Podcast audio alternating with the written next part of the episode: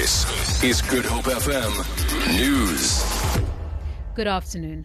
Finance Minister Pravin Gordhan has written to the Hawks saying he needs more time to respond to questions about an alleged rogue unit at SARS. The unit had given Gordhan until today to respond. Gordhan's lawyers make it clear in the letter that their client will miss the deadline. Gordhan wants to know on what authority the Hawks have to ask him the questions. The Hawks sent the questionnaire to Gordhan four days before he was due to deliver his budget. This has led to claims of a war of proxy between Gordhan and President Jacob Zuma and sent the rand tumbling. Taxi Association Uncedo has handed over a memorandum of grievances to the George municipality in the Southern Cape, highlighting their concerns about the Go George bus service. About 100 minibus taxis were part of the cavalcade of vehicles, and Uncedo Taxi Association members, as well as ANC members who drove from Thembalethu to the CBD. Sagri Chetty reports. The taxi operators gathered in the CBD to protest against the rollout of the Go George bus system. There was a strong police presence as they made their way to the local municipality and the offices of the local Department of Transport. Taxi operators claim that issues of non-consultation and compensation for their PDPs are unresolved. Last year, several buses were torched, allegedly by members of Uncedo. Go George has been implemented successfully in other areas of George, except for Thembalethu.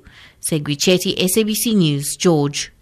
The IEC in the Western Cape says it's ready for the voter registration taking place this weekend ahead of the local government elections. Addressing the media in Cape Town, the provincial electoral officer, Courtney Sampson, says the province has 1,583 voting stations that will be used as registration centres. He says they have appealed to political parties to encourage members to use the opportunity to come and register for local government elections, expected to be held before the 16th of August this year.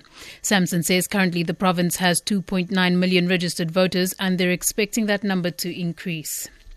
And finally, the National Ministry of Te- Telecommunications and Postal Services has set aside 40 million rand to assist municipalities with the rollout of free Wi-Fi services. The ministry today conducted a walkabout in the Gugulethu area to assess the uh, area's readiness for the rollout of free Wi-Fi.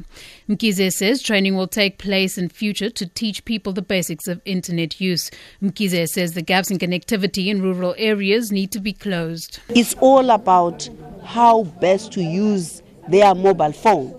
Because once you are in a Wi Fi area where you don't have to pay, they just have to use their phone to connect for really all sorts of things. We're telling them that even in rural areas, we've had trainings sessions for two, two or three days just to enable people to be able to do the basics. For Good Hope FM News, I'm Danielle Buse.